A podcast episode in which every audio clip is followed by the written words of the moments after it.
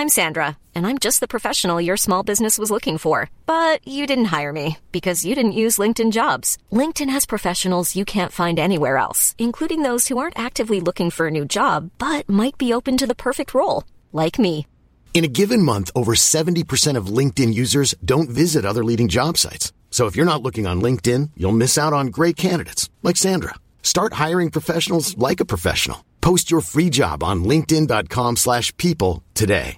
Everyone knows therapy is great for solving problems, but getting therapy has its own problems too, like finding the right therapist, fitting into their schedule, and of course, the cost.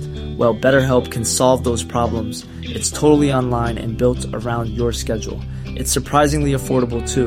Connect with a credentialed therapist by phone, video, or online chat, all from the comfort of your home. Visit betterhelp.com to learn more and save 10% on your first month. That's BetterHelp, H E L P. Many of us have those stubborn pounds that seem impossible to lose, no matter how good we eat or how hard we work out. My solution is PlushCare. PlushCare is a leading telehealth provider with doctors who are there for you day and night to partner with you in your weight loss journey. They can prescribe FDA-approved weight loss medications like Wegovy and Zepbound for those who qualify. Plus, they accept most insurance plans. To get started, visit plushcare.com slash weight loss. That's plushcare.com slash weight loss.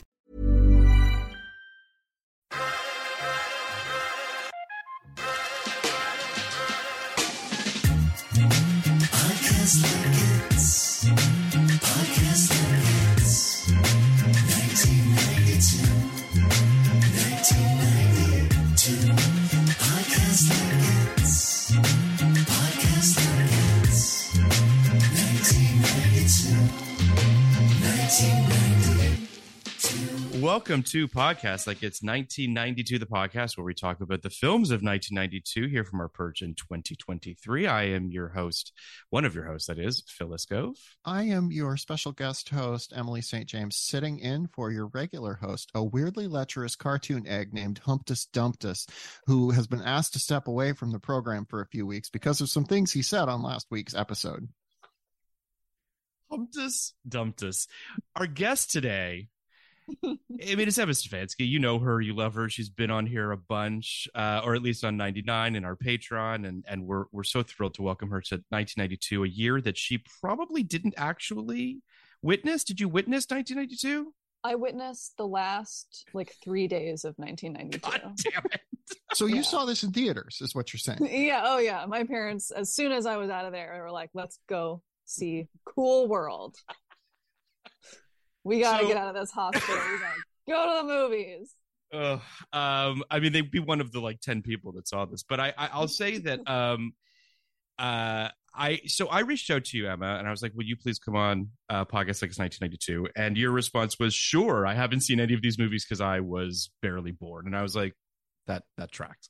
Um, so I kind of pointed you towards Cool World and said, "This feels like an Emma movie." That's literally what I said. So cruel. I'm not sure what that means. What did you mean by that, Phil? Well, okay, I'll, I'll explain myself. Uh, I want to also be very clear. I had not seen Cool World, so this was sight unseen. It wasn't as though I saw it and then was like, "Emma, I think you'd like this," because that would be offensive. Mhm. Um, but I think it was just in my brain. I think anyone you know that follows you knows, you know, big Treasure Planet fan. Okay. Now, I'm not. I don't mean to draw too many corollaries between these two movies. So I don't really think there are, but I do think that in my brain, I felt like Treasure Planet is also this kind of mashup of a bunch of weird stuff. It does have, obviously, it's animated, and I was like, well, I mean, Cool World also seems like it's a mashup of a bunch of weird stuff, and it has animation. Maybe Emma will like this movie. That that's truly as far as I thought about this. okay. Yeah, I mean, in that case, yeah, that's absolutely right. If if it was good, I would have been like, "Yep, it's me. It's a me movie for sure." I didn't know how um upsetting and perverse this film was. So I mean, I don't want to suggest that that's why I thought of you, Emma. I I mean, so I have not seen this film. Emily had not seen this film. Emma, you obviously had not seen this film. So we all went into this pretty blind. It's all of our first times in It is. cool in the cool world. First and last, probably, I would assume. I don't foresee myself going back to said cool world anytime soon. Um, but I do want to sort of posit what I knew about this movie in terms of I mean, I was 12 when this film came out. So I had a notion of this film. I remember sort of the marketing of this film. I remember the posters. I mean, as you can imagine, just purely aesthetically, a 12 year old boy would probably be like, great, right? But then the movie pretty much just vanished and I didn't never watched it. Um, it comes out in 92. Who Framed Roger Rabbit comes out in 88, I believe, right? Yeah. Um, you can see that someone somewhere, some studio executive at Paramount was like, horny Roger Rabbit? Like, I mean, can, can we do, can we go farther with this? Can we, you know, be edgier with this? And it feels like that's as far as they thought. I mean, I Roger will- Rabbit's pretty horny. I was Like- gonna say it's you're, you're right. You're right. I, mean, did it is rewatch Zemeckis. it. I rewatched it right before I watched this, just because I knew we would Yeah, probably sure. talk about it, Sure, sure, and sure, like sure. I, I'm very surprised at the content in that one, given that it's you know a children's film by Disney. Is there anybody more unsettlingly horny than animators? It's just like Okay. Well, this is That's this what is my Cool big World is about. this is my big whole question for you guys because I found myself thinking about what there might not be anything more unsettling to me than the notion of people that like watch animation porn, like legit actual pornography of animated characters. Are you talking? Are you talking about like uh, like pornography of pre-existing animated characters, or just like drawn pornography? Oh, the first option. I'm talking about like when Like you Simpsons Ex- porn. Exact. Simpsons porn, Mm. Disney porn. People that are like, I want to fuck Ariel or something along those lines, right? Where you're just like, and don't please don't take that out of context, anybody. Please do not. That's my new. That's my new ringtone for when you call. So please don't. Uh, that was deeply in quotation marks of other people. Uh, so I, I do, and like Flintstone stuff. Like, there's just a lot of like people that are into the idea of animated characters having sex, and this movie, li- like, literally puts that on Front Street, like in text, like Noids having sex with doodles. here's here's here's the thing. I have been like I've been trying to come up with my take on this movie this morning as I've been going about my day, and literally I just keep my brain keeps going. Well, noids and doodles. And I'm like, that's nothing, but that's Noids all it wants to say. It just wants to be like, well, noids, doodles, discuss. It is funny that like will they have sex is the plot of the movie. It is. And like they everyone else is trying to keep them from doing it. And then halfway through it they do it. And then the movie has like halfway to go, and you're like, "What is what is the plot now?" The plot is that they have to find a golden spike in Las Vegas. This movie is so good. So I do want to give a synopsis early on because I do feel like not enough of our listeners have probably watched Cool World, so I can understand that they might be a little lost. Uh, after a bizarre I accident. lost. I watched it. After a bizarre accident, Frank Harris, played by Brad Pitt, is transported into the cartoon realm of Cool World, where he remains the only human among various animated characters for years. Eventually, artist Jack Deebs, played by Gabriel Byrne, also enters Cool World and sets his lustful sights on his own creation, a blonde bombshell named Holli Would, played by Kim Basinger. However, excessive intermingling between cartoons and humans is said to lead to dire consequences, a risk Jack seems ready to take. Cool World opened on July 11th, 1992, against A League of Their Own, Universal Soldier, Boomerang, Batman Returns, Sister Act, and of course, The Mighty Ducks. Uh, it would go on to make $14 million on a $28 million budget. It has 4% on Rotten Tomatoes from critics and 31 from audiences. That might be the lowest score. Uh, it's certainly definitely one of the lowest scores. Roger Ebert gave the film one star and said, Cool World is a seriously troubled film, so ragged, I doubt even the director can explain the storyline. Like Who Framed Roger Rabbit, it assumes that humans and cartoon characters can exist within the same reality, and it gives us human beings who find themselves in the cool world in another dimension beyond the animator's pen. There's nothing wrong with this concept. There is everything wrong with the execution. Let's start with the animation itself, which seems to have been created by Ralph Bakshi with an unrealistic idea of how quickly he can comprehend visual information. A great deal of this film is so complex, chaotic, quick cut, and fast moving, it's impossible to sit in the audience and figure out what is being depicted. Bakshi's desperation is revealed in several brief sequences in which bizarre cool world characters hurtle towards the screen screaming and gnashing for no reason except to kill time or to cover an awkward transition. What's odd is that an animated film uh, would be so badly planned. Animation requires so much work at the storyboard level that these films are usually well plotted, if nothing else. Cool World is a surprisingly inco- uh, incompetent film. Yes, Emily. Listen, Yeah. if any critic was going to like this movie, we could say this about Roger. He likes boobs. He does. He just like he just was. Yes. If he was gonna, if someone was gonna like this, he was gonna be like, "Listen, I'm a man, and I like the things I like." Two and a half stars.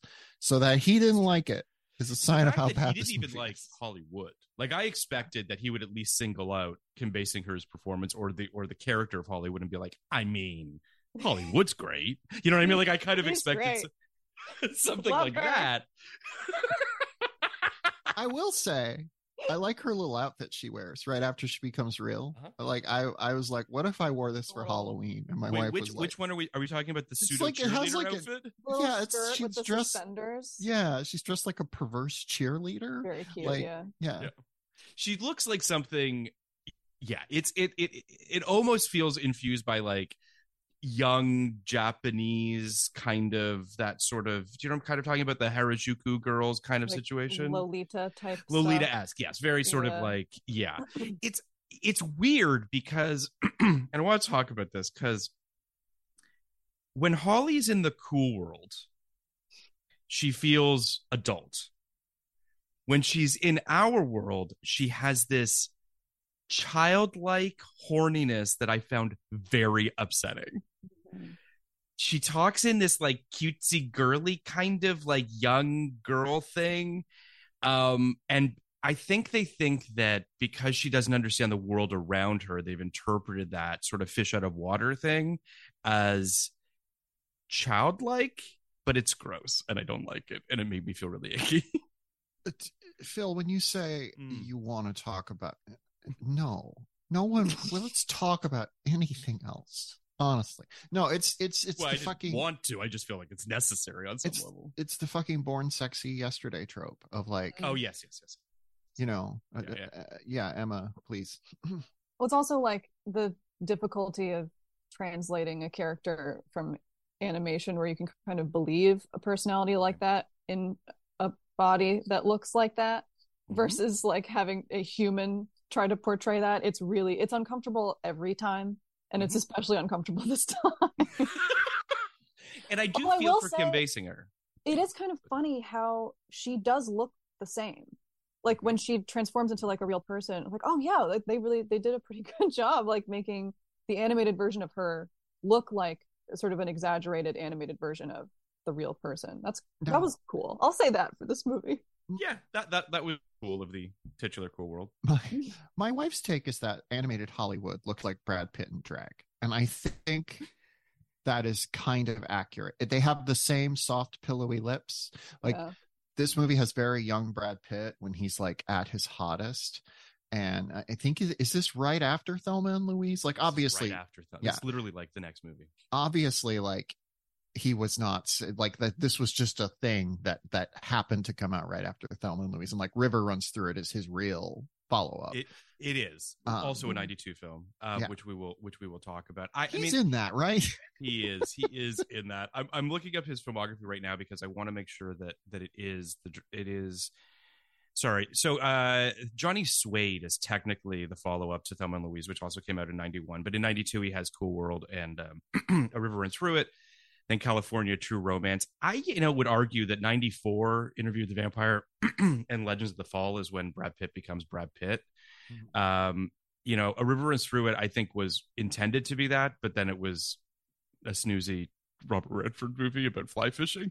So I mean, which I'm excited to cover at some point, but uh, it does feel like he doesn't become, you know, a star until he's Legends of the Fall and he's a cowboy and he's, you know, smiling at the camera and doffing his cowboy hat and what have you. But um, and then seven, 12 monkeys the year after, like that, that's when he really kind of takes off. But um, he is uh not good in this. Uh, I I mean, not that he could be. Not that like, I don't put that on Brad's shoulders, but my God, do I feel for him in this movie? It just feels as though he's just drowning. Him and Gabriel Byrne both are like, what is this movie? I think this- it might Go ahead. It might have something to I was thinking about this while I was watching it too because like they're they are two very good actors who I know are very Yes. talented and yet they're just completely lost here. And I Mm-hmm. think it might have something to do with the fact that they're not acting opposite anything. Anything. Yeah. When they're in there there there's no tennis balls, there's no Yep. sticks, there's no Yep. like stand-in person. Mm-hmm. Like the scene where Brad puts his arm around what's her name, the other one, Uh, uh, what's her name? What's the- Forgive me. Loretta or Who something could like who could ever remember uh, forget Lynette's name? Lynette. Yeah. when he puts his arm around he's literally doing what i'm doing right now which is just Yeah. putting my elbow in the air Yep, like that's yep, it yep. I mean, you know, so it should be said that last night I received a phone call. Um, I received a phone call from um from the cool world no, no, I wish. the little Uh, I don't wish. What am I talking about? I take bar. that back entirely. Uh, I got a phone call from from uh, Emily's wife, Libby, uh, saying, "Why are you making us watch this?" um, so I and, and I.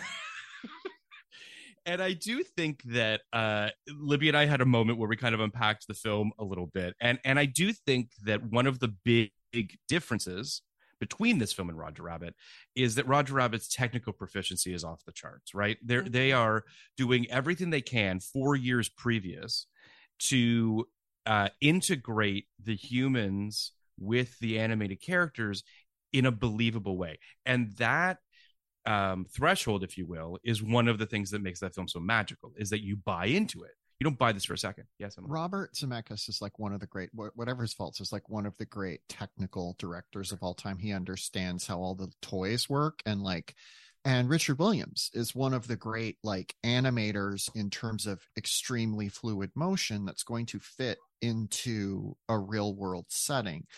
Ralph Bakshi obviously is like this this this legendary figure in American animation, but uh, he is not either of those things. And like the fact that he is directing both halves of this movie is a- Yeah. a huge reason uh, it it doesn't work.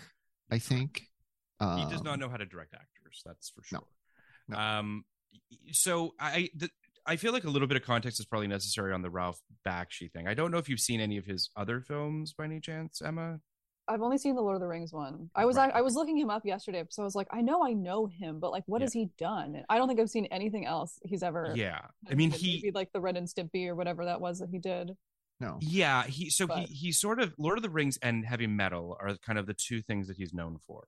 yeah Um, heavy metal being this sort of um, adult cartoon that I would argue probably. I mean, uh, I don't know if it owes a debt to or vice versa to anime, but it definitely is in that kind of um, pushing uh, animation into more adult world. He had nothing to do with heavy metal I films. was- Didn't? he did. thought he i was- don't think so I thought he because i produced looked it. this up too Yeah, oh, he may have produced it. I but uh, like he, as far as like people listed on the, My uh, apologies. I could have sworn he was. he his big thing is is Fritz the Cat, which is Yeah. the first Also, X-rated also animated horny- film. Yeah. And the thing he does immediately preceding Cool World that like sort of built his his presence back up after the sort of uh Lord of the Rings movie was was a flop was that he made this this Saturday morning cartoon version of Mighty Mouse Yes, he did. Which the new I Adventures. remember because I was not allowed to watch it because supposedly Mighty Mouse did cocaine in it. I don't know if that's true. I assume it is. I hope it is. but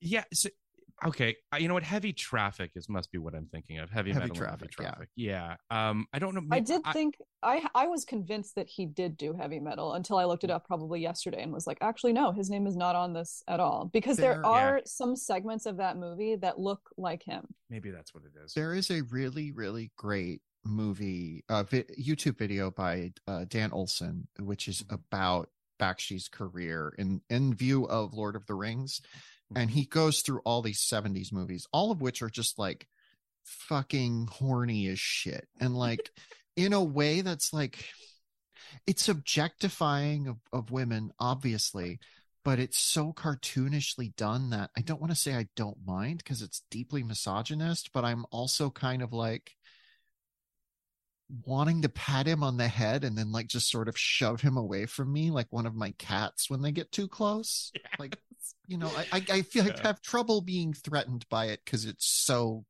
gross, basically. Well, It's he- I'm- nearly yes, please. Sorry. it's nearly satirized. It's so Yeah. ridiculous. Like Right. in in Cruel World, in his other uh stuff. Mhm. I'm sure. Not that I've seen it. Yes, not no, that I it is. will.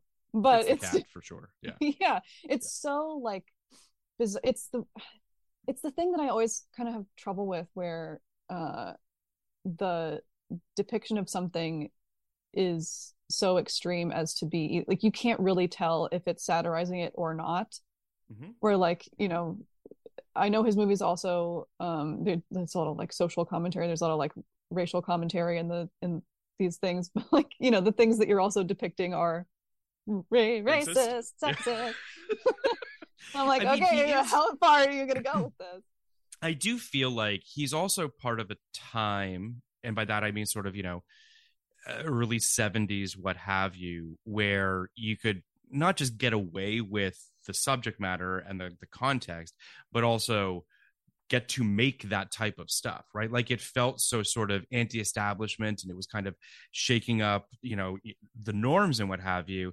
Um, but as things progress and as he obviously learns very quickly with Cool World, the, the everything's changing, right? And he he's sort of given, as you mentioned, Emily, a, a get out of jail free card a little bit, which is sort of he has this resurgence of Mighty Mice into Adventures in the late '80s. In 1990, Bakshi concepted a new film involving a cartoonist who created a comic book while in prison uh, that makes him an underground star. The cartoonist would go on to have sexual intercourse with a femme fatale doodle named Debbie Dallas, a play on the pornographic Debbie Does Dallas, uh, and a, and father a hybrid child with her, half cartoon, half human. The child growing up, resenting its father for abandoning it, would grow up and go on to make a pilgrimage to the real world to hunt down and kill its father. So this is the original version of Cool World he wanted to make. They remade this as the Fox sitcom Son of Zorn, which is a thing only I remember, I think. But correct correct.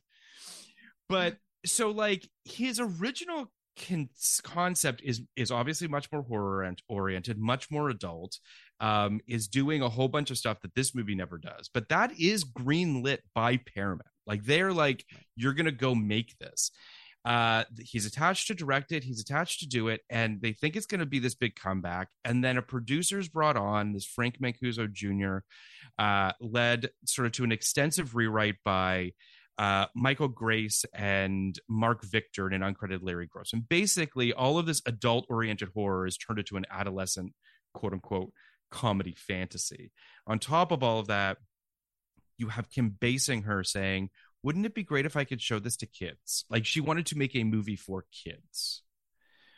So this is for kids this is what they came up with well, I mean, so all of this is to say, obviously, this production was was deeply flawed and and and and tumultuous. But I also feel like, and Ebert refers to this in his review, animation takes a long time.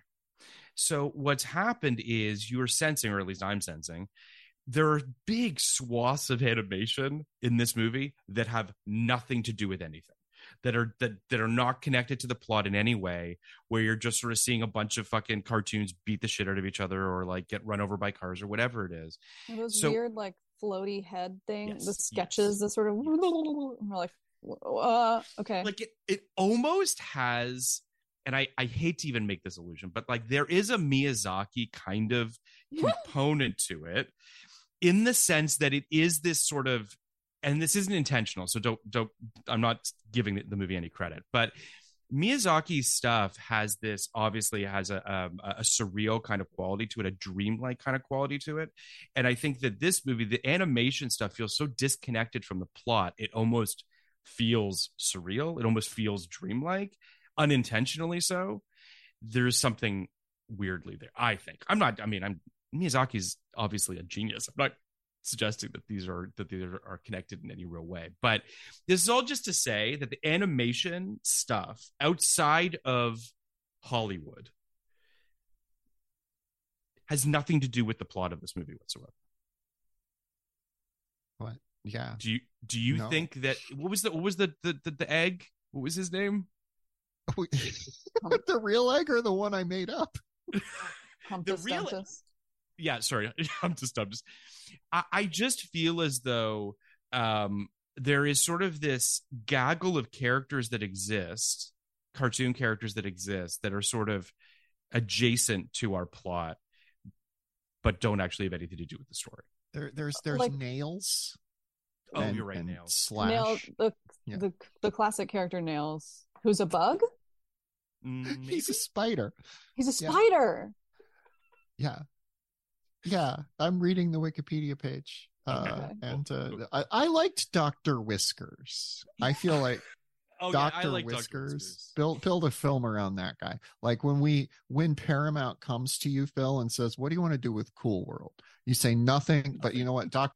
Whiskers explains it all. Dr. Whiskers. Give me Dr. origins. Whiskers, and that's all I want. Uh, so I, I do um, want to try to unpack what happens in this movie. And by that, I mean there's a real lack of rules, right? so I don't know about you guys, but very early in this film, this this movie sort of um throws you into like outer space. Like you feel completely unmoored. You don't know what's happening and why it's happening. Um, and it never really explains itself. And that starts with Brad Pitt comes back from war for He's reasons home that from are war. home from war. From World War II, that- right? It, it was. I believe it was World War. II. Yes, yes. Uh, he's back from from war, and and for reasons that are a little unclear to me, gets on a motorbike with his mom. He has a Um, new bike, and he wants his to new show bike. his mom, and then takes the bike for a joyride, and then With crashes. crashes. She dies. Yeah. He has like kind of war flashbacks as he's crawling towards her body. And then Dr. Whiskers pulls him into the cool world. with the spike. with the spike. It Do you guys want to talk about something else? No, Come on. I do not. We're going to talk about Cool World. We'll talk God about damn it, Babylon at the end, Emily. But I, I but I, I'm just I'm just saying we could we could talk about we could talk about whatever you want, Phil. What's up with you? I do. I, the only reason I want to drill into this opening portion of the film is because, for me, the the complete lack of logic, how these two worlds speak to each other and transition between each other, is a fucking fatal flaw of this movie. Like it is the reason that this movie is, I would argue, terrible because there's nothing to hold on to. The reason? One of the, The reasons. the, re, the One of the- the reasons. the nail in the coffin. Is, I just well because it, it, it it's The we're talking about the, the DNA, coffin. The spike in the coffin. It's just it, it creates a scenario where as a viewer you're just like, I don't I don't know why anything's happening, so why should I pay attention? Mm.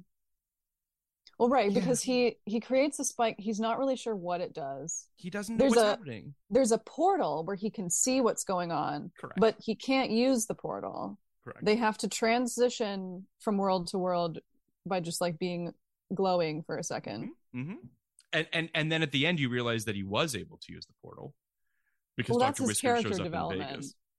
Oh, right, Yeah. that's right. He shows up in Vegas. Doctor Whiskers is in the trench coat. This is why Doctor Whiskers is the movie's best character. He's really if you don't understand Dr. Whiskers, you're not don't going to understand understand Cool him. It's, World. it's Yeah. crucial. He's crucial. Yeah. Uh yeah. Yeah. And then there's a big great, time great jump. movie. I I do There I do time. think okay, so just just to Yes, drill yes, in please, drill into the. Brad Pitt of it all. Yeah, please. Mhm. Yeah. I do think a World War II vet who's suffering Mm-hmm. from PTSD, who's dragged into a world where nobody can die, Yeah. and then like just opts to stay there, you know, even if it's like he's trapped there, but like he becomes more comfortable with a world where no one can die, where the rules of everything are suspended. I think that's like a compelling premise for probably like a graphic novel. You know, Sure. like I can see a version of that that's very good. I don't know why this movie has like like another protagonist on top of that. Well, so funny you should bring it up, Emily, because originally Brad Pitt wanted to be the Gabriel Byrne character. Sure. Um, he was pushing for that character, which is arguably, you know, the lead of this movie. The detective character really, and by the way, is shown sort of in in Frank's arc, is they don't really know what to do with him. You have two lead characters essentially, so like there's Mm. two sort of parallel stories going on when really it obviously should just be one. Um, and so Brad's character kind of flits in and out of the movie whenever they feel like they need a cop or they need like some sort of a because he is cool world police he flashes his animated badge at one point um so I, I i you're not wrong emily like gabriel byrne's character should be the lead of the movie How do you think he became like the sheriff of Cool World? Was it like a Seth Bullock and Deadwood situation? i hope so I- He just oh, showed up. yeah.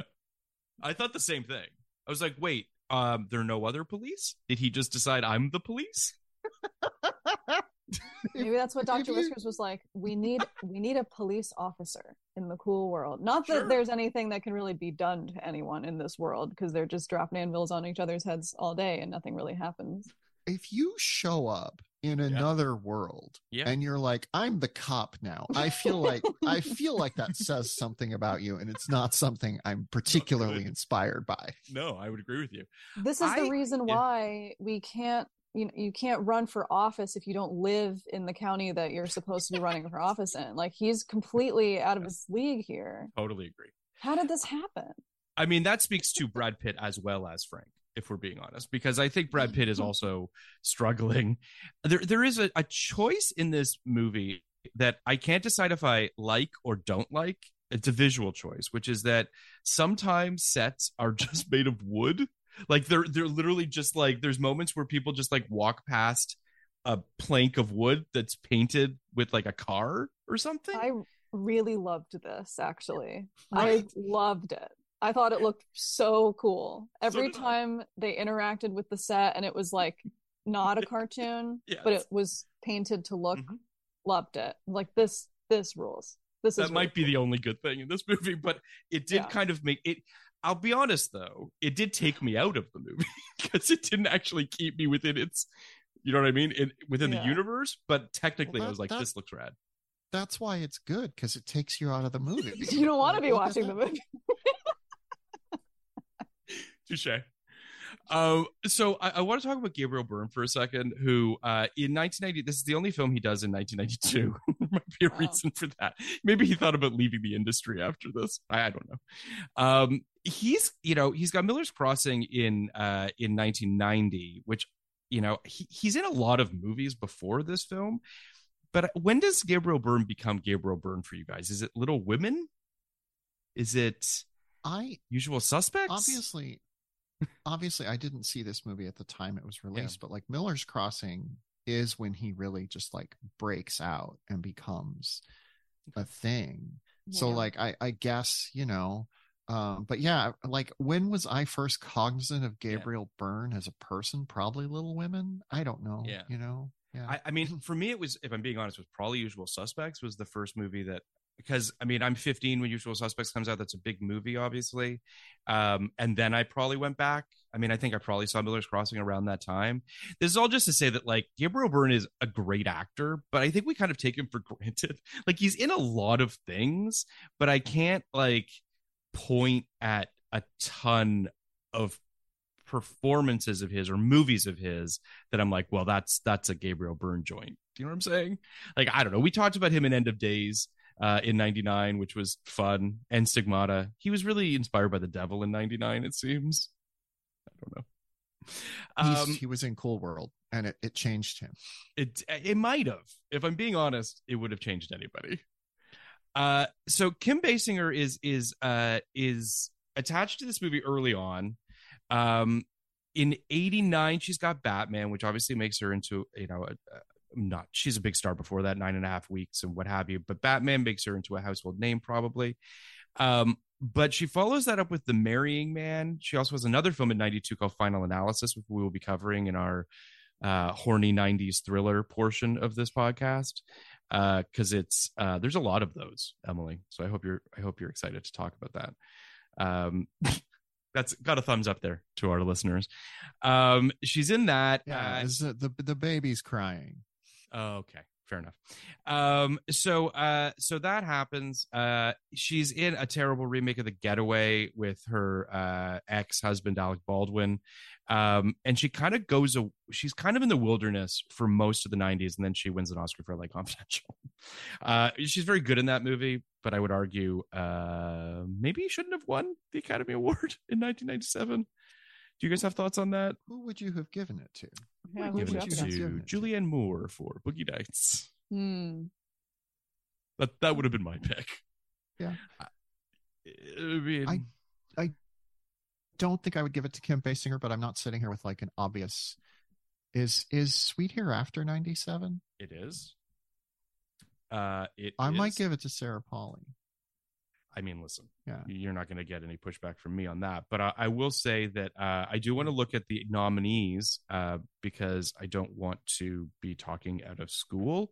Um, it was for supporting actress. It was Kim Basinger for LA Confidential, Joan Cusack for In and Out, Minnie Driver for Good Will Hunting, Julia Moore for Boogie Nights, and Gloria Stuart for Titanic. Uh, I don't know, guys. Julia Moore, maybe even Minnie Driver. uh, both of those performances I prefer. But do you have thoughts on this, Emma? I really like. I really love Joan Cusack. Uh, actually, she's really good in that movie. She's good. Like, I mean, I love know, Joan I- Cusack. She's she's always great. Um, this is all to say that this movie, Cool World, stars Kim Basinger, um, and uh, it doesn't do her any favors. Um, what what did you think of Kim Basinger's performance uh, once she became an adult, Emma? Like a hu- human adult, Annoyed, if you will. annoyed, right? yeah. we got to use the right terminology here. People are going to be really confused. I mean, I uh, we're like past the the part where I'm like, oh, cool, she looks the same. Like that's kind of fun. Sure. Mm. I mean, it's Yeah. the thing we were talking about earlier with like she's got that uncomfortable, like childlike Yep. persona now, which I think I think she still kind of has as a cartoon. Yep. But just as a human, it it just it's weird and bad and porny in a way that I don't find sexy. I agree. There's also this um not to not to get too plot heavy here guys because I know that this movie obviously is dense but uh when they do get back and by they I mean Gabriel Byrne and her um they keep popping into different cartoons or and or sorry Doodles. doodles um forgive me uh in the real world so she keeps turning into a different doodle She keeps turning into a clown. yeah but why I don't know. if that was explained, I missed it. She she has assaulted the boundaries of nature and gone against God. So now she has to be a clown. God's like, you're a clown. So it's religious. I get it. So now she's a clown. Fair enough. I, I and and then Gabriel Byrne um, keeps turning into this sort of heightened, bizarre superhero kind of tick like Superman character. The tick, he's the crimson chin. Yeah. Yeah. Um, Really which I also don't understand. I did not like that at all.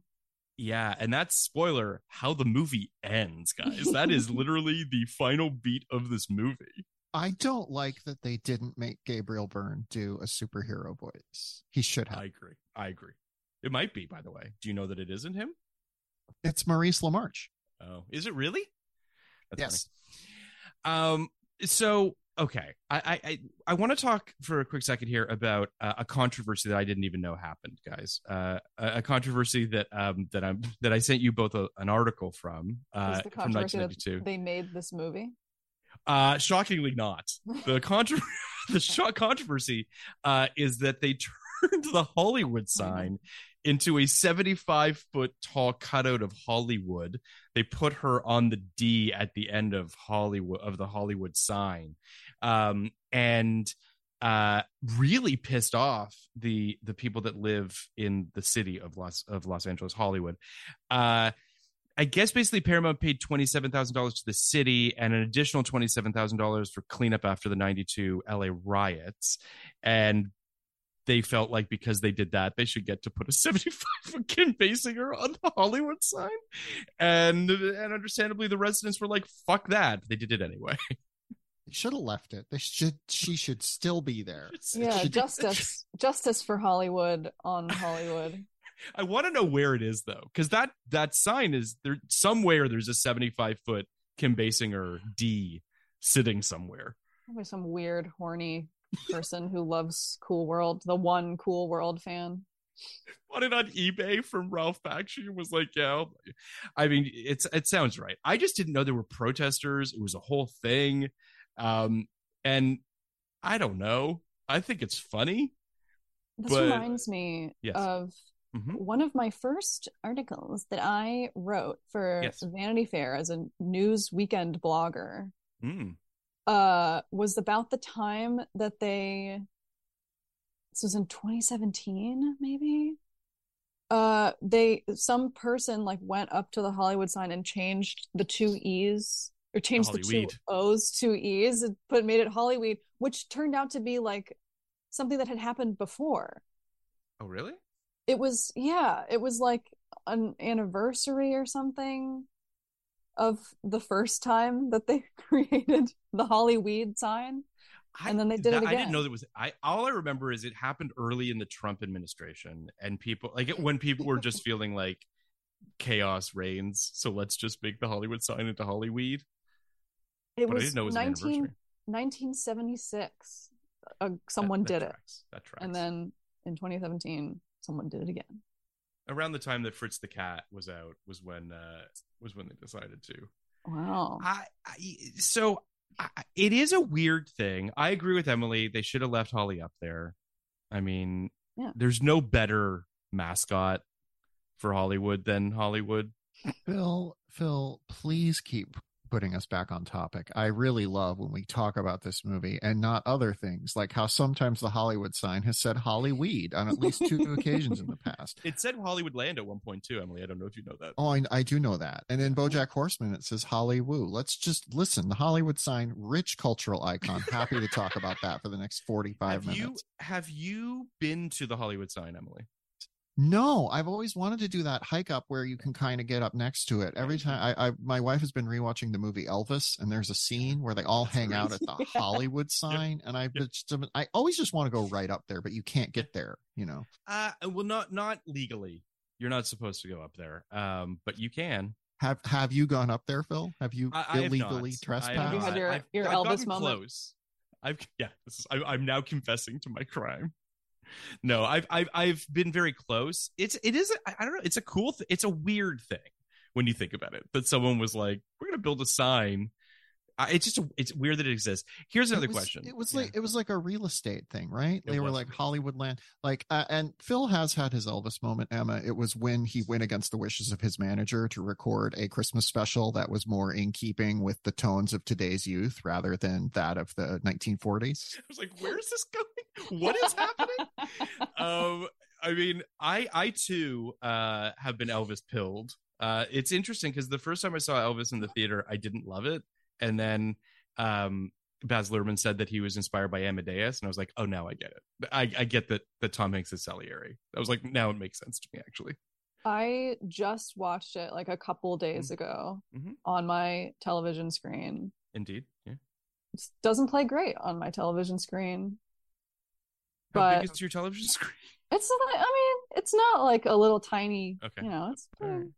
pretty big. so you're saying But, you you think it would have played better in a movie theater is what you're getting at I think in a movie theater, I would have gotten um, a migraine and or a seizure uh, and or blood leaking out of my eyes. I think that's what would have happened if I'd actually you're seen the fan. movie the way that it was meant to be seen. I think that movie is Blood? danger, like physically dangerous to watch that movie. I'm surprised people survived it. my favorite uh review of Elvis, my favorite description of it is from a positive review on Letterboxd that says it is a 150 minute montage with cross cutting that would give Eisenstein a stroke. And I'm like, yep, that's Yeah. right. but that's baz luhrmann in a nutshell This is the But most so he's ever been. intense. Yeah, yeah. It's the most movie he's ever made, I think. it's great I like I fucking love it, but it is Yeah. absolutely just just absolutely off the leash in a way he's like really never been before. It does feel yeah. I mean what was his pre- was great gatsby his previous film to this? Great Gatsby. that's he has big gaps because i guess his movies are i don't know tough to fund or what have you but like it is a crazy movie but i, I don't know. I, I really i love baz. I think he's i don't think anyone's doing what he's doing. I i actually thought this was the year he was going to get nominated for best director because I felt like Elvis had made enough money and like had enough goodwill behind it. And I was like, is this the one? And then of course Baz got Bazed again. And you know. Tom, listen, Tom Hanks got COVID for us making that movie. How do, how do we feel about that? Feels okay. Feels all right to me. Feels fair. I see you, Phil. I see the little wheels turning in your head. We got to get back to Cool World. We do not have I, to get back to Cool World. I, can... I'll just I, I will say this um, about Elvis. Um, that Elvis is a great movie. Um, and that uh it's better than Cool World. Can we give it that, Emma? Yeah. I think that's fair. Okay, good. and the fact that you're even questioning that, I mean, come on now. I'm thinking I was thinking of a way to transition us back to Cool World, and I remember that both of these movies take place primarily in uh, Las Vegas. Correct. Correct. Is that true? The third, well, the third act of this film takes place in Las Vegas, um, right? Because they're in the Cool World for most of the movie, right? Elvis never uh, went there. Ish. Yes, Emma. Like Cool World is like a neighborhood within Las Vegas, like Toontown in Las Vegas. like kind. It, it feels that way because, like, so I, I want to say that I watched um, Monkeybone uh, uh, about a, uh, two weeks ago for Blank Check to to keep up with the Blank Check podcast, um, and to watch Monkeybone and Cool World this close together, I highly highly disregard. D- d- do not think people should do that. Um, don't do it; it'll break your brain. I think both these films do have a similar vibe to them in the sense that the rules rules be damned. There's two worlds, uh, and they both I think actually have a somewhat similar sense of humor as well. And by that I mean gross and kind of horny and just not not great. Um, but Cool World uh, does sort of. I'm, I'm trying to figure out how to explain the, the the Vegas component of this film. Actually, I think kind of hurts this movie. Like, I actually think that you need the real world to be like more sane. Do you know what I'm saying? Like to to have these the, the, two worlds are are kind of both too manic and too crazy. It's like crazy times two as opposed to like actually having a yin and yang component. Do you know what I'm saying? So I'm like you're nods. saying Vegas Vegas is the cool world of of reality. Kind of. It okay. is. That's true. That's a good that's a good point, Emma. Thank you. Have we well, all been to Vegas? Who's been to Vegas? I've Vegas never been. You've never been to Vegas? Never been to Vegas. I know. I need to go, go rob a casino or something sometime Why? soon. That's you could just go. You could also not rob. I don't know that you would like Vegas. I, I, I, I, and I don't say that as a judge. Like Vegas is an exhausting place. I think you can. I, am speaking for myself. I've only done Vegas. I think for a max of like three days. I think then you top out at like how much you can take of it. I don't um, really know any like like games. I don't know how card games. Card games. I don't know the little card games that they play in the casinos. Know I don't blackjack? know how slot machines work. No, uh, slot, you have motor skills, right? I, I mean, I don't have that's a slot either. machine. uh, the one and only time I've ever played poker, I played it with a, a couple people I went to college with, and uh, one of them at a certain point in the game, they were like dealing cards out, and uh, he turned to me and he was like, "You have a really good poker face." And I said, "Well, the reason I have a very good poker face, I'll tell you, it's because I don't know what's going on. I don't know if any of the cards I have are good or bad or fine. I have no reaction." I mean, so that's my I, I hear that, but I also agree with your friend that I imagine you would have a very good poker face, because I do feel as though there is a very sort of like deadpan component to you yeah. that I think feeds into uh and, you know there's the there's an element of of of you're a little misanthropic. So i think that that plays into when you're in a at a table with a bunch of people you know what i mean? Playing that sort of like yeah there's mm-hmm. something there. I get okay. that. Emily are you good at poker? I'm misanthropic. I'm I have I'm I'm good at online poker. I'm not even good at that. I'm I'm just like, you know, I I have played poker against uh artificial intelligence opponents and won on occasion. That is how good I am at poker. Okay. That's okay. pretty good. Okay. Um no, these are bad like this is like 2001 when this was happening. Um yes. You're not yeah. playing against like Chat GPT now. I bet I bet they're pretty formidable. I now thinking about Cool World because all you know, my brain was like noids or doodles. Which are you? I'm Yeah. annoyed. Um, Yeah, the annoyed, uh, uh, the I'm thinking about how often there's this concept of somebody is drawn in, an animator, Mhm. illustrator, something is drawn into the world they're created, or an artist of some sort has their creation come into our world. And I don't know that I've ever seen a good version of it. Like, I'm obviously probably blanking on one because my brain has just been destroyed by this movie, but you know, it is it is tough i think uh, it is interesting what you're talking about the the the, the conceit of uh sort of writer's creation comes to life has Mm. never really worked and i don't know if it's yep um What was the Paul Dano movie? Was it a Paul It was Dano? Ruby movie? Sparks. Ruby Yeah. Sparks. Yeah. That's what I'm thinking of.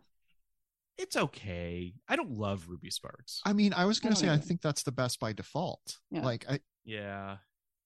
It might be. I, I think that it is funny that you bring it up because I've been sort of chewing on this pitch idea that I've been sort of grappling with that I, I won't get into the details of it, but I will say that that that there is sort of this component that you're talking about of of like um writer's creation potentially coming to life.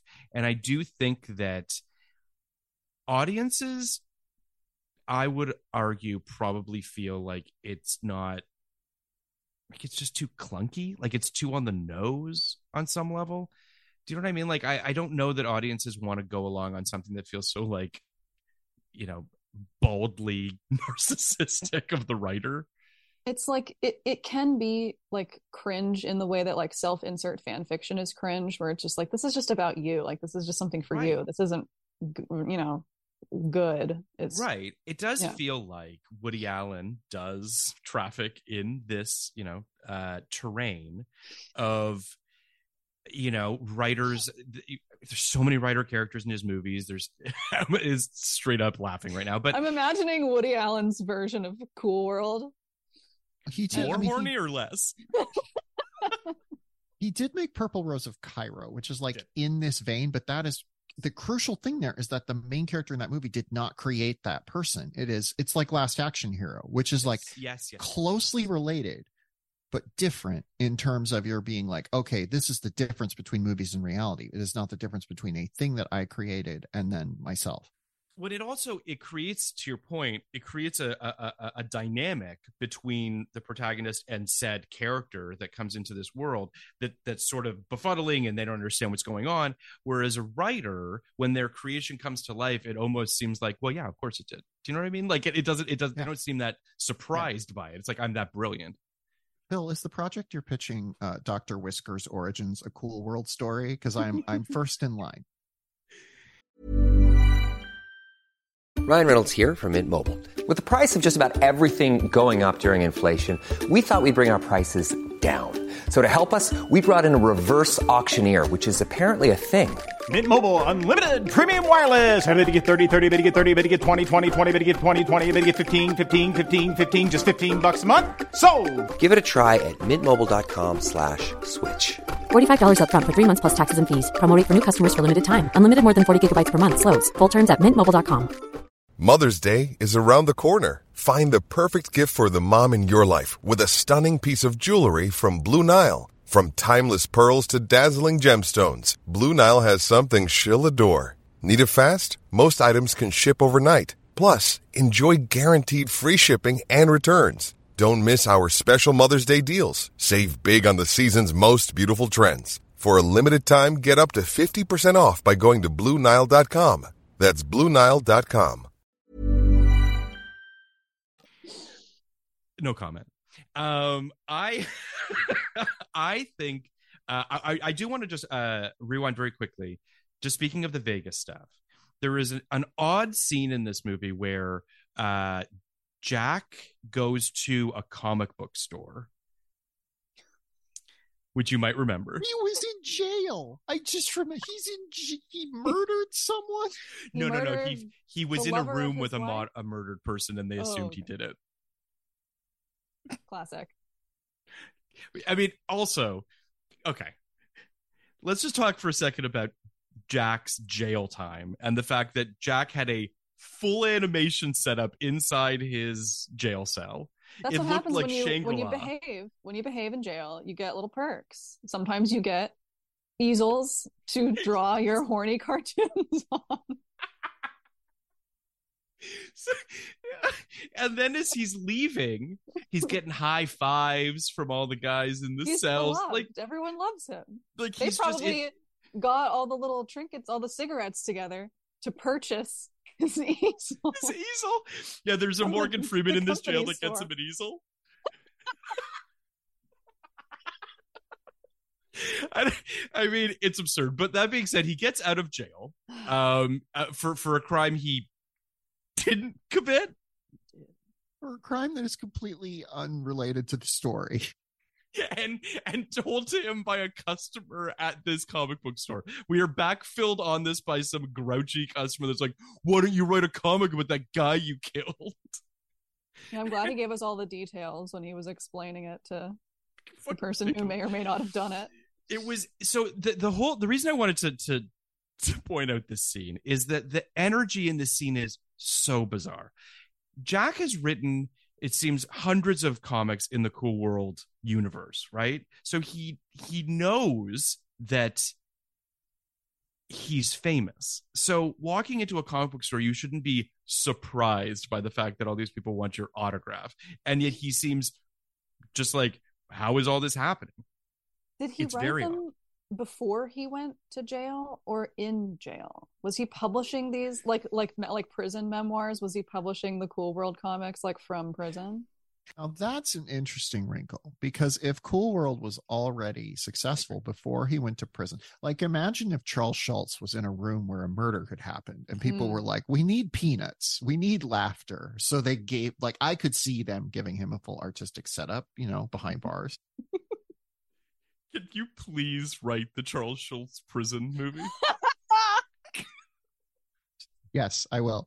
Uh, it's uh, it's called uh, Charles Schulz in jail, a peanut story. peanut story Work, working for Uh, peanuts. I so he has this scene in this comic book store where the girl behind the counter kind of hits on him. Classic and- uh sexy comic book store employee with a huge head of hair Yeah. and a weird and, top cleavage. and Yeah. cleavage. Yeah. They're all over the place. I get them every time I go into Forbidden Planet. Like, wow, you're all so hot in here. How is this possible? Can I just say, I've been into a fair amount of comic book stores in my life. I've never seen a woman working in one, let alone. I've seen I've seen women working in, but like definitely they are not a even if they look like that, which you know they aren't Sure. dressed like that. It is, it is just a it's a, it's a nightmare. Every everything about this movie is horny, and I just my brain is just not. I'm annoyed. I'm not a doodle. That's why I can't. no, it's you fair. know. I- To, to piggyback on the horniness for a quick second here, because I feel as though it's worth noting that Brad Pitt's character is a virgin. Um, he was at war. He was in the war. Okay. During his formative years, of course he's a virgin. And then he was Okay. transported to the cool world where it's illegal to to bang. illegal to bang. That they, they should be wearing T-shirts. The doodles should be wearing T-shirts that say "illegal to bang." Don't do it. Don't do it. Uh, but he is in love with Lonette, uh, a character we don't know anything about. Um, she just lives in an apartment, um, and they kind of uh, they flirt. Yes, Emily. Yeah. I I didn't. I literally didn't have anything to say. So I- I, I do. she lives say, in an apartment and they flirt is you know That's it. description of so many people so he is tempted by Lonette, who seems to be his kind of quote unquote girlfriend. Like they clearly have not consummated their relationship, and yet at the same time, everyone, and by everyone I mean all the other doodles, are like, "Hey man, when are you and Lonette gonna do the deed?" And and obviously Brad's like, "Oh, you," and that's kind of it. Um, but at the end of this film, detective. at the end of the film, Frank is pushed off of a balcony by Holli and dies in Vegas, falls at least 50 stories, um, and dies. But the nails brings I, I just I'm literally gonna read this because I Nails brings Frank's body back to Cool World, where he and Lonette mourn his loss. However, as she finds out from Nails that Holli was briefly in her doodle form when she killed Frank, she explains that a Noid killed by a doodle in the real world can be reborn as a doodle in Cool World. Frank is transformed into a doodle, allowing him to continue his relationship with Lonette. Hey, Phil. How hard has it been to explain that particular set of rules in the world of Dr. Whisker's Origins, a cool world story? In all your It's pitch easier. meetings. It's much easier. Yeah, it's pretty simple actually. When you when you when you break it down, I mean, I have visuals, so it's easier to understand. but I mean, it is to to to quote blank check. This is a sweaty ending where you're just like, wait, what now? She was a doodle for a second when she pushed him off the thing. So now, and all of this is so he can lose his virginity and finally fuck Lonette. It's the plot of the thing. Will they have sex? That's the answer it. is yes. also, his doodle form, horrible. Really, Absolutely gross. horrific looking. Yeah, I hated upsetting. it. Really hated it. you can tell you know i i as as as a queer person i really firmly believe that everybody's a little bit queer. I'm not sure i believe that of ralph bakshi because i don't think he knows what makes a man attractive. I think he has no fucking clue. Like that sounds right. like like Brad Pitt looks like a tadpole person, and and Gabriel Byrne is like a you know a, a like a, a superhero Yeah. caricature. He wh- no he does he looks like Superman went to the beach and was like, hey, how you doing? There's a caricature artist. He looks like if a caricature artist drew Superman. Yep, No yep. sexy, no It's sexy boys in this. no sexy boys in this. Um, I will say yeah. the real the real world version of Gabriel Byrne, hot. Very Sure. good looking. sure. Absolutely, I loved it. Hot, hot man, Gabriel But, Byrne. I mean, very hot. Brad's looking good at this point, guys. Like Brad's not. I mean, like, here's the thing: Brad Pitt is like young Brad Pitt is like a legendarily attractive man. Young Yeah. Gabriel Byrne, I feel like we don't give him as much credit. Also very attractive. I, Yeah. I agree with that. And I would also say that Brad looks better in Thelma and Louise. Looks better in Legends of the Fall. He doesn't look great in this movie. Well, he doesn't have the weird hair in any of those Yeah. movies. Like he's got a weird. He's got this like the suit that's really Ugh. big. I. ha- ugh, It's like a bad. pompadour. It's like this bizarre kind of. and yeah, they keep making disagree. him trying to make him say like "But a bing hey I you doing like s- s- shut up uh, that's all he says as a doodle when he gets his wish and gets transformed into a cartoon he's Ugh. Just like i'm like oh no Ugh. i hate that I hate Frank yeah. Sinatra Jr. is in this movie. Is? Yes. I so I I, I do just want to uh I have done probably close to 400 episodes of 1999 this other uh not this podcast but other podcasts and I've never actually typed in this sentence into my notes honestly what the fuck is going on um the third act of this movie in Vegas is absolute fucking anarchy like it's people in Vegas turning into dogs for no reason, turning into animated dogs. It's it's absolute fucking chaos. You've no idea what is happening, why it's happening. I think it might be because of the spike that Holli is trying to get. I mean, it's obvious that the spike has been compromised because Holli and uh, Jack have had sex and Holli has become real, which means that the two worlds have crossed over in a way in which they're not supposed to. Therefore, they're beginning to blend together. It's like two universes crashing into each other. And so there's just arbitrary effects happening everywhere. And of course, this is all very clearly explained when Brad Pitt like gets up and gives a lecture in a in a study hall or something. He has his little pointer out and he's doing he's got diagrams behind him I mean, it's it's Remember it's an scene? absolute mess. in a way this is a lot like uh spider-man into the spider-verse where all the universes are crashing together in catastrophic Yeah. Yes. ways I here's the thing. I think the problem is this movie tries to explain some things. If it was explaining nothing at Uh-huh. all, I think you could appreciate it more as like a chaotic thing. Right. But it tries it's it's like constantly giving you exposition that makes no sense because it's only giving you like 33% of what you need. And it's just it's just impossible to follow.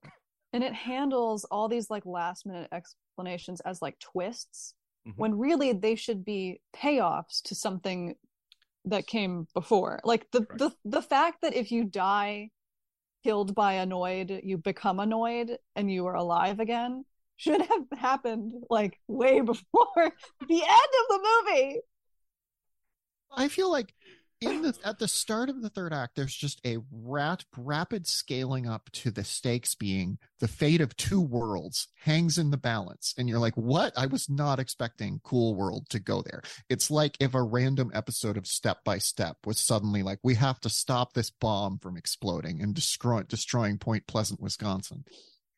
I'll be honest, I I did go wash some dishes while the chaotic climax of this movie was happening.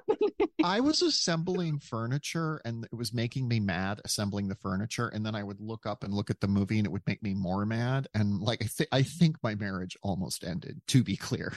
I mean, I definitely um, sensed Libby's real anger through the telephone when she called me. It was it was not it it it definitely I I to the point where I literally had to say I swear we won't have to watch that many bad movies, Libby. Like I, I genuinely felt bad that that I was even um suggesting this, but uh, you know, I briefly tried to convince you that I liked this movie and I just didn't have the steam. I love a good you bit. tried. I just really didn't did. have the steam. This is like one of the 20 worst movies I've ever seen. it's shockingly bad. I mean, it, it, it- as you're watching it, and I do think that Ebert kind of puts it best, where he's like, it's just it's a grossly incompetent movie. Like it's Mhm. just you you can't help but sort of be like, how is this really happening?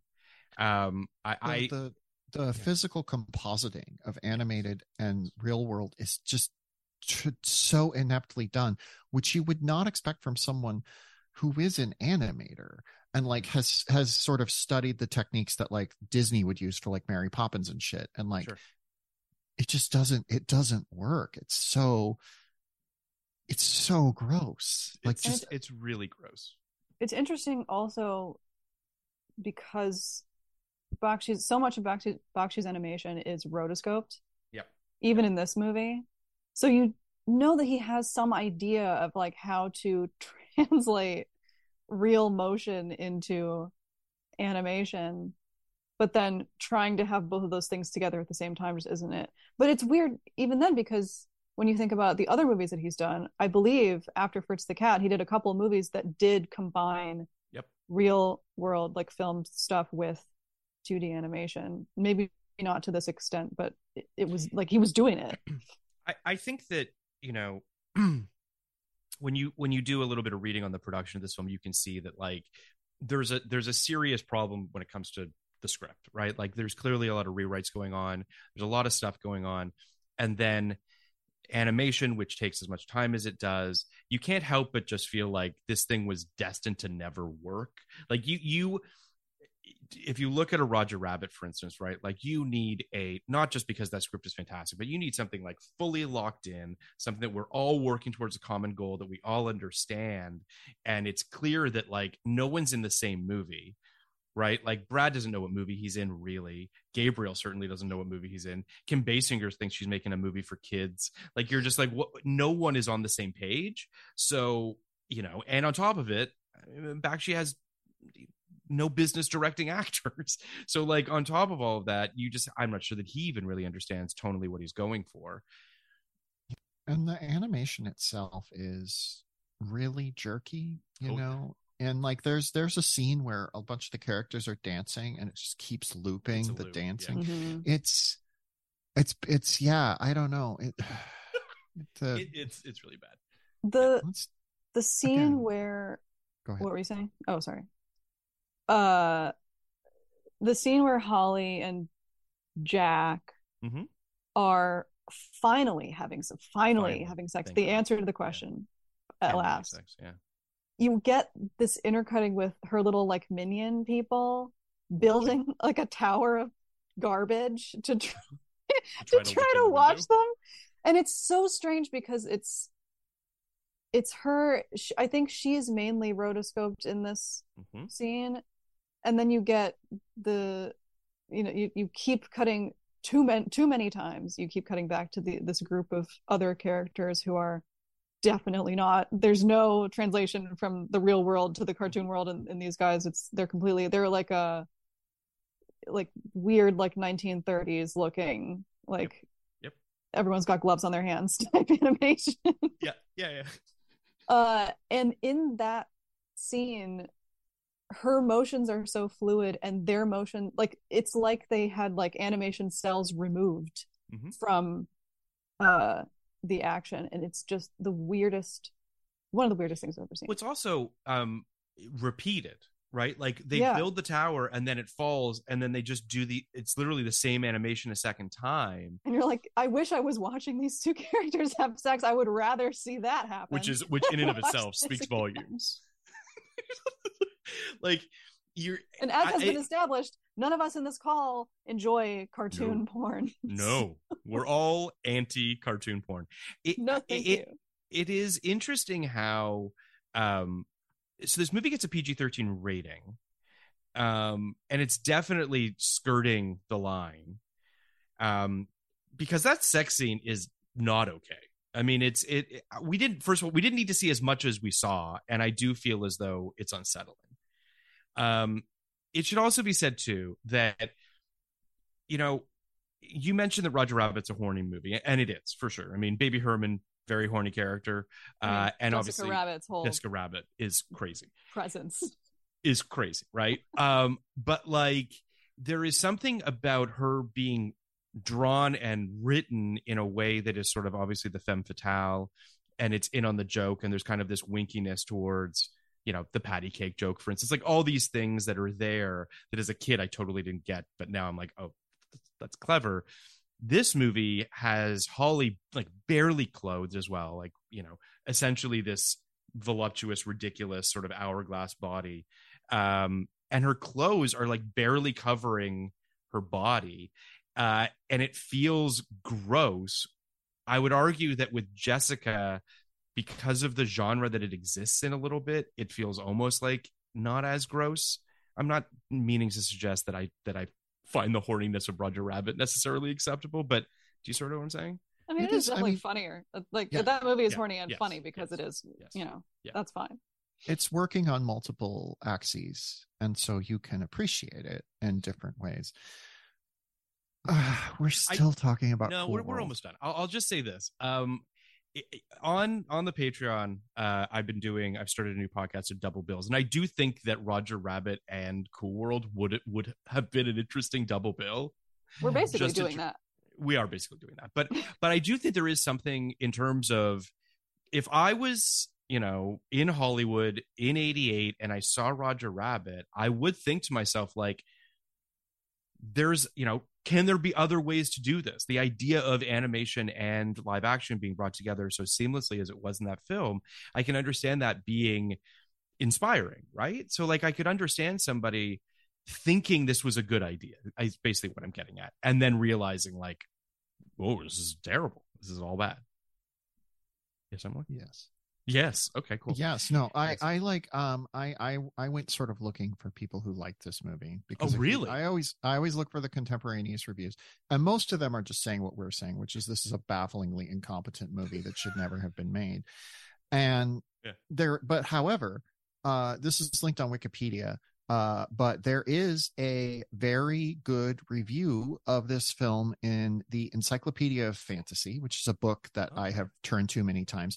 Uh, the author, John Grant, wrote that Cool World stands as one of the fantastic cinema's most significant achievements in instauration fantasy that reveals greater depths with each viewing. Instauration fantasy is a term that they came up with for that book, which basically means it, it, when reality is changed to reflect another world. Okay. And they, the most significant example is the uh, fantasy novel Little Big by John Crowley, one of my favorite books of all time. And now I hate Cool World even more because it and Little Big do not deserve to be discussed in the same sentence. Anyway, I have a roll of paper towels right here. What have you all used paper towels for in the past? Can we We're not talk talking about that? we are Can we are not talk talking about paper towels. towels. that is not what we are doing but I, i do have I- a I- leak in my ceiling we could talk about. It's dripping right now. You could probably hear it over the mic. I simply refuse to talk about either of these subjects. um, I, I do for for a brief second we we we are. Don't worry, we're, we're almost done. The Emily's getting close to the camera. That's never a good sign. Um, we're near the end of our Cool World episode, but I I have to ask, as we rate this film, I before this podcast had this movie at a twenty. Um, How would you? Oh, before the podcast. Okay. for the podcast, I had it at a 20. After this podcast, I'm at like a 12. I, I mean, I, I I really don't know that I can uh, even really get into the, the 20s with this. But uh, where where are you at, Emma? I think before my only conception of this movie was that it sucked. So I was probably at like maybe a 10. Uh-huh. And I guess, well, maybe I'm doing this wrong. Before watching the movie, I was at a 10. Okay. Then you watched it. After watching the movie, maybe a 15. Like Okay. Okay. bad still. Yeah. but yeah. there are things in the movie that I was sort of surprised that I enjoyed. Like the Uh-huh. set design I thought was pretty cool. Yeah. Uh the end of list. Um and I think I'm still there. Yeah, I Okay. you guys have not changed my opinion. Not that any No. opinion needed to be changed no. in this talk. But yeah, 15. Okay. Cool world 15. Emily? I came into this podcast uh, at about a two. but I gotta say, Emma's point about how sometimes there is a pretty cool element of set design has brought me up to a three. So Hell yeah. I mean, um, I love that that Emma gets credit for that. Even I brought it up, even though I brought it, but that's fine. listen, that's fine. listen, That's listen, fine. Bill, No, no, it's fine. It's fine. Bill, believe women. That's right. oh my god. Um, so I, I, I want to apologize, Emma, uh, for, For making you watch for making you Oh. watch. Uh, well, I believe you, obviously, but uh, Well, for I making you watch. This. I know you chose did. it. You gave me two options, one of which I think I probably would have liked. And I still Uh, I still want you to come on for that because I think that that Okay. I do think I mean the other movie that I brought up to Emma was Delicatessen, the Jean Pierre Jeunet film, um, which is actually a great movie. Um, so you you you really should come back when we do talk about Del- Delicatessen because I do think you'd like. Do you, are you a Jean Pierre Jeunet fan? Yeah. Yeah. Yeah. Oh yeah. I'm kind of surprised you haven't seen Delicatessen, quite honestly. But I know. I've seen what was what's the City of City Lost, Lost Children. Children, yeah, I've seen that. Amelie. What was the Amelie? Oh yeah, sure. Oh boy, Uh, I think Dude, that's that it. was not a that, that was not a face of someone who liked. I mean, I watched that movie when, like, in like the early 2010s, when everyone was like, "Oh my god, it's the best movie of all time," and that was the, kind of the thing that I was like, "This is not the best movie of all time." Like, relax. I do like Amelie though. It's good. It's good. It's a good. It's. I feel like. I feel like for a while there, it had a Shawshank Redemption style reputation. Yes, like, yes, yes. There has never been a better movie, and it's just Mhm. like there have been many better movies. Come on, everybody, yes. let's calm down. Yes. It, Oh, it, yeah, I- it's I it's a love- I love really I mean his movies obviously visually uh very arresting and Amelie is such a it's a really beautiful film to look at. Um so I think that people were kind of taken with its whimsy and this that whatever. But what's funny about uh and we'll talk about all of this on our delicatessen episode, but I'll just say that um uh him going his he only has one uh studio american film and it's alien resurrection. Um a movie that is very divisive. People really hate alien resurrection. I actually kind of like alien resurrection but um it, it's yeah it, it, he's an, it's a fascinating career. Um he's he's a fascinating guy. But He's um got. Yeah. I, I I do think part of the Amelie thing was that movie came out, or free, I think it debuted at the in the U.S. at the Toronto Film Festival, and it, it played that Toronto Film Festival right in the smack dab middle of it is the September 11th terrorist attacks. Correct. And as I recall, I think it was David Poland who was like, the way that we heal the world is we get everyone and just put free screenings of Amelie on. And I was like, i do remember what the that. fuck?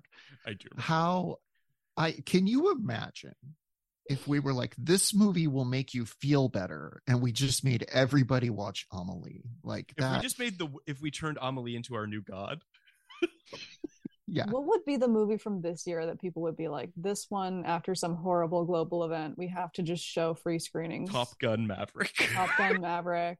it would be. Yeah, it would be. Make Gun everyone Maverick. super patriotic. Join the I think join it the should be- I think it should be Tar. I think that like everyone in the world would be inspired by Lydia Tar. it i i do think though it is interesting uh to go back to the amelie uh 9-11 thing.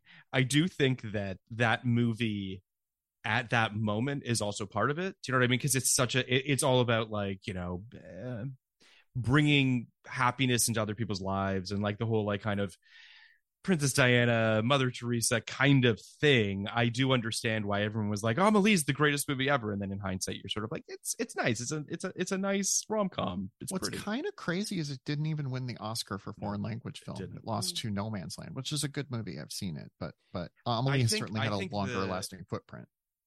yeah, I do think that Amelie, the, the the bloom came off the rose for Amelie relatively quickly. Um, I, I do think it's interesting how I mean people people fucking turn on movies quick, man.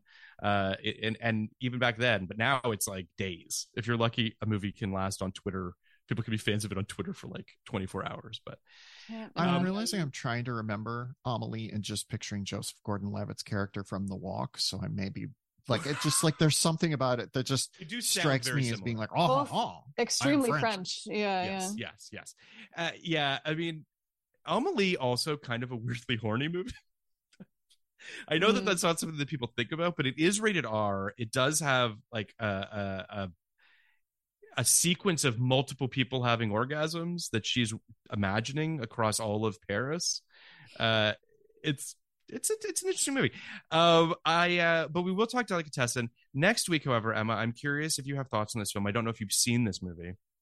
Have you seen Far and Away? Is that a movie you've seen before? No. Oh boy, shaking her head in disbelief that it's even a movie. Uh, you should look it up. It's uh, Tom Cruise, Nicole Kidman, directed by Ron Howard. It's about the uh, land rush. Uh, wh- wh- you've seen it, Emily, right? nope. Interesting. I like I, I haven't seen a lot of 92 Yeah. movies and far and away as I have watched the trailer many times because I wanted Nicole Kidman's hair, but who didn't? Sure. Uh, so it is an interesting movie. I'm very curious to hear your thoughts on it, Emily. It is a big, sweeping epic. Came out in the summer of '92. Tom Cruise, Nicole Kidman, Ron Howard. We have Ashley Lyle coming on, who is a enormous fan of Far and Away, the biggest Far and Away fan I know of. Um, she can't wait to talk about it.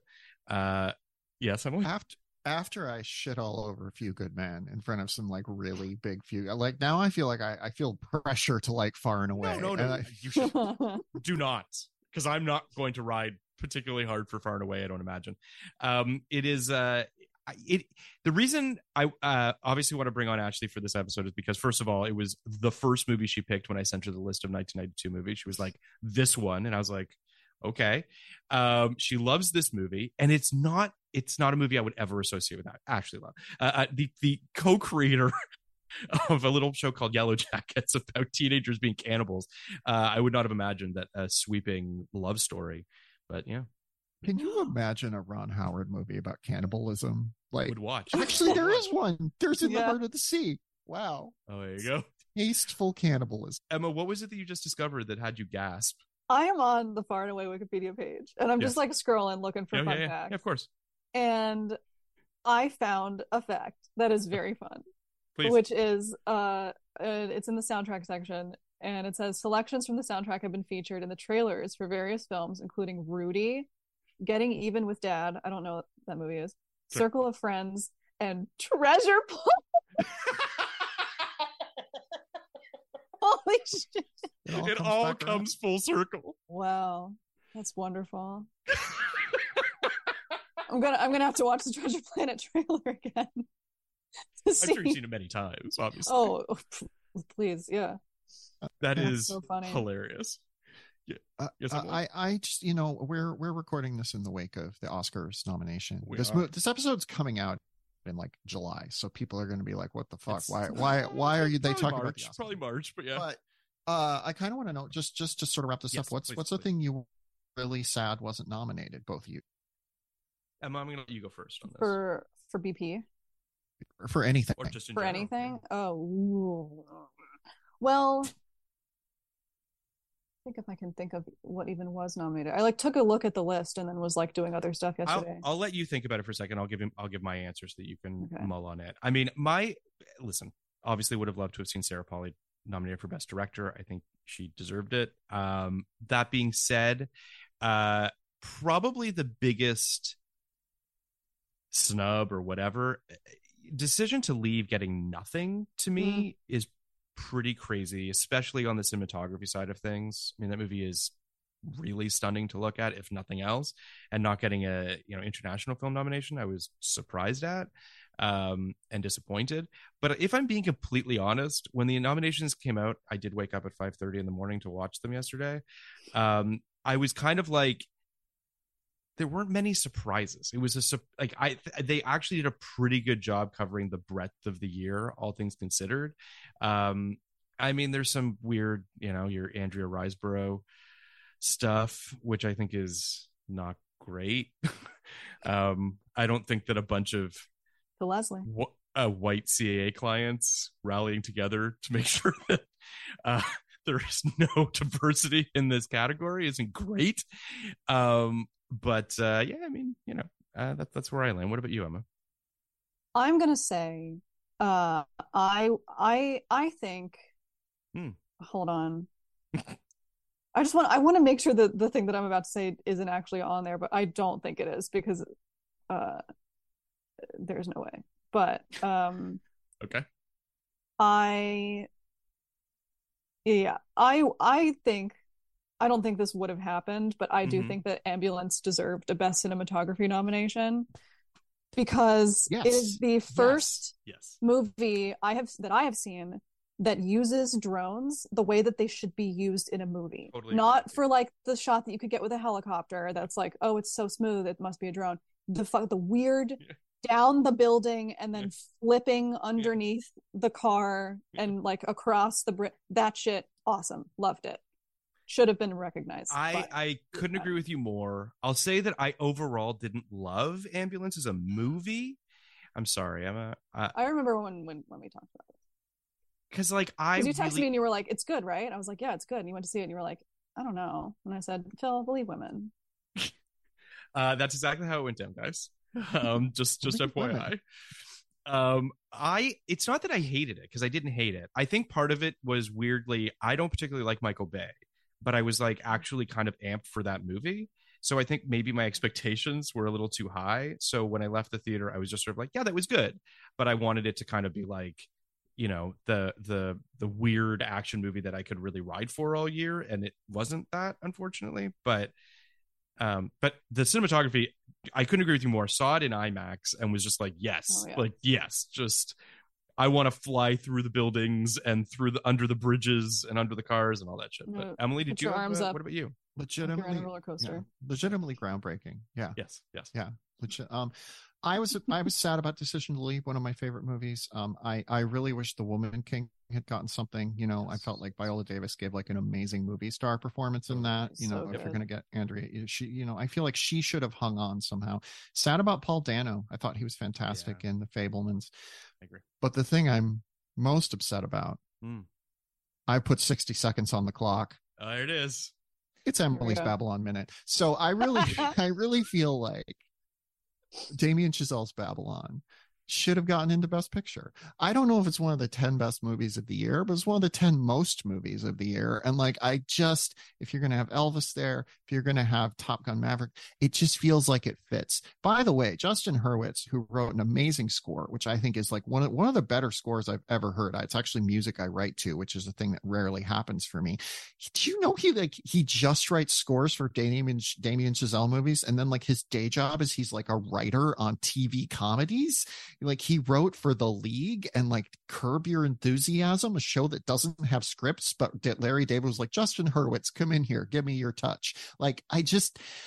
I don't know. I really feel like Babylon is a movie that will live on in time and like be reclaimed. And I feel like it's going to look ridiculous that the Oscars didn't have it in there. And that has been Emily's Babylon Minute. So I'm gonna reply or Wow. respond. Oh, I got to I set. get I, 30, got to set I get 30 seconds to re- You get 30 reply. seconds. Hold on. Give me a second to get this all set up. All right. Here you go, Phil. Go for Okay. it. Um, my thoughts on this are Babylon not being nominated is the best thing that could happen to Babylon.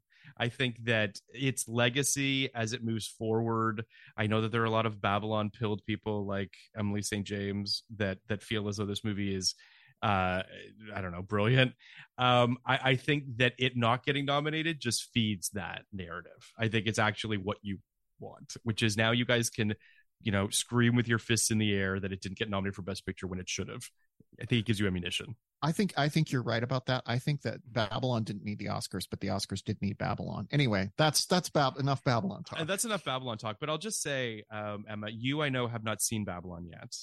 Oh my Um, God, no. I- I, literally I I, am have like curious. A screener of it like in my email from from the guild. Thank you, guild. But I haven't haven't really I just don't want to sit down at my computer and watch a, a movie for three hours. Why don't you just, Just- I airplay watched it to it. your TV? I don't know how to do that. so. Okay. Um, I watched it in the theater with my baby, and she loved it. she did love it. That that was I, I do love that I got a text from Emily after saying she loved it. Was that Big her fan. first film? Her her second, she had seen Avatar: The Way of Water. We oh, saw well, it as that's a, a, great that's Yeah. a great one.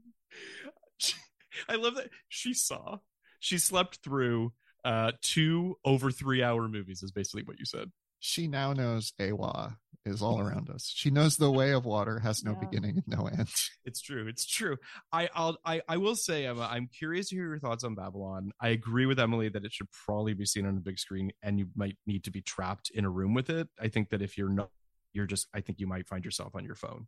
Yeah, that's why I haven't done it yet. Maybe Yeah. I should just see if it's still playing. I don't know. Probably not. I'm sure it is. it's I'm playing in sure it 70 millimeter at the Angelica Film Center. Holy shit. Well, I didn't have any plans this weekend, so You might need to see it. I mean, here's the thing. I think I you do know that. want to. I, I'll, I'll just say this: um, David Sims and Emily St. James both pretty big fans of of Babylon, and and I think both of them have the same critique, which is they don't know which of the sixteen endings is their favorite. So Mm. you know, you, you really you'll have to choose. It's like a choose. So it's a your Return of the King situation that we have. Uh, six.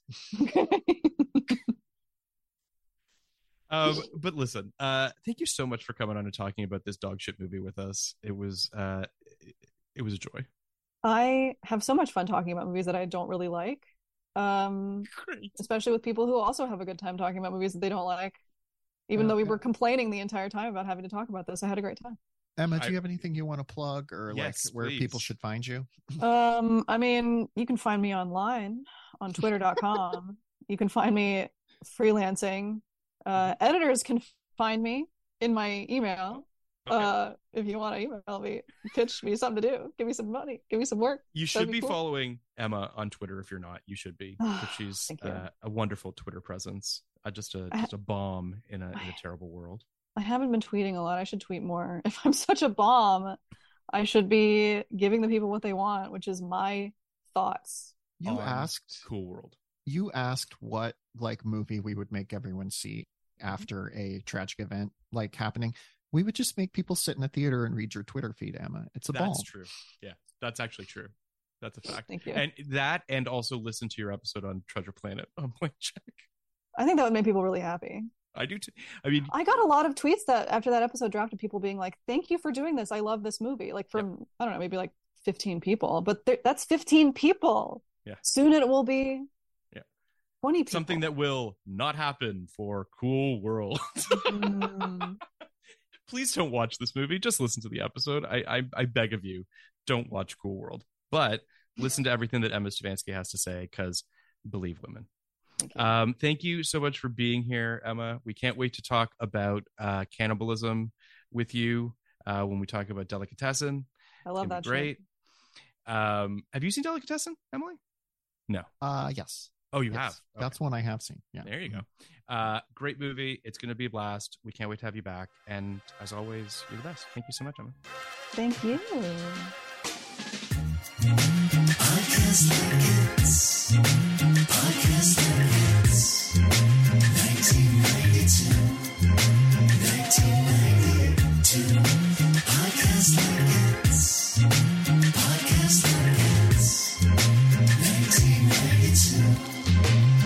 Even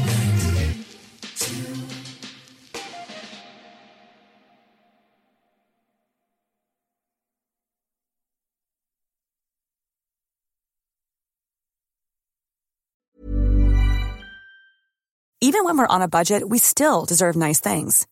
Quince is a place to scoop up stunning high-end goods for 50 to 80% less than similar brands. They have buttery soft cashmere sweaters starting at $50, luxurious Italian leather bags, and so much more. Plus, Quince only works with factories that use safe, ethical, and responsible manufacturing. Get the high-end goods you'll love without the high price tag with Quince. Go to quince.com slash style for free shipping and 365-day returns.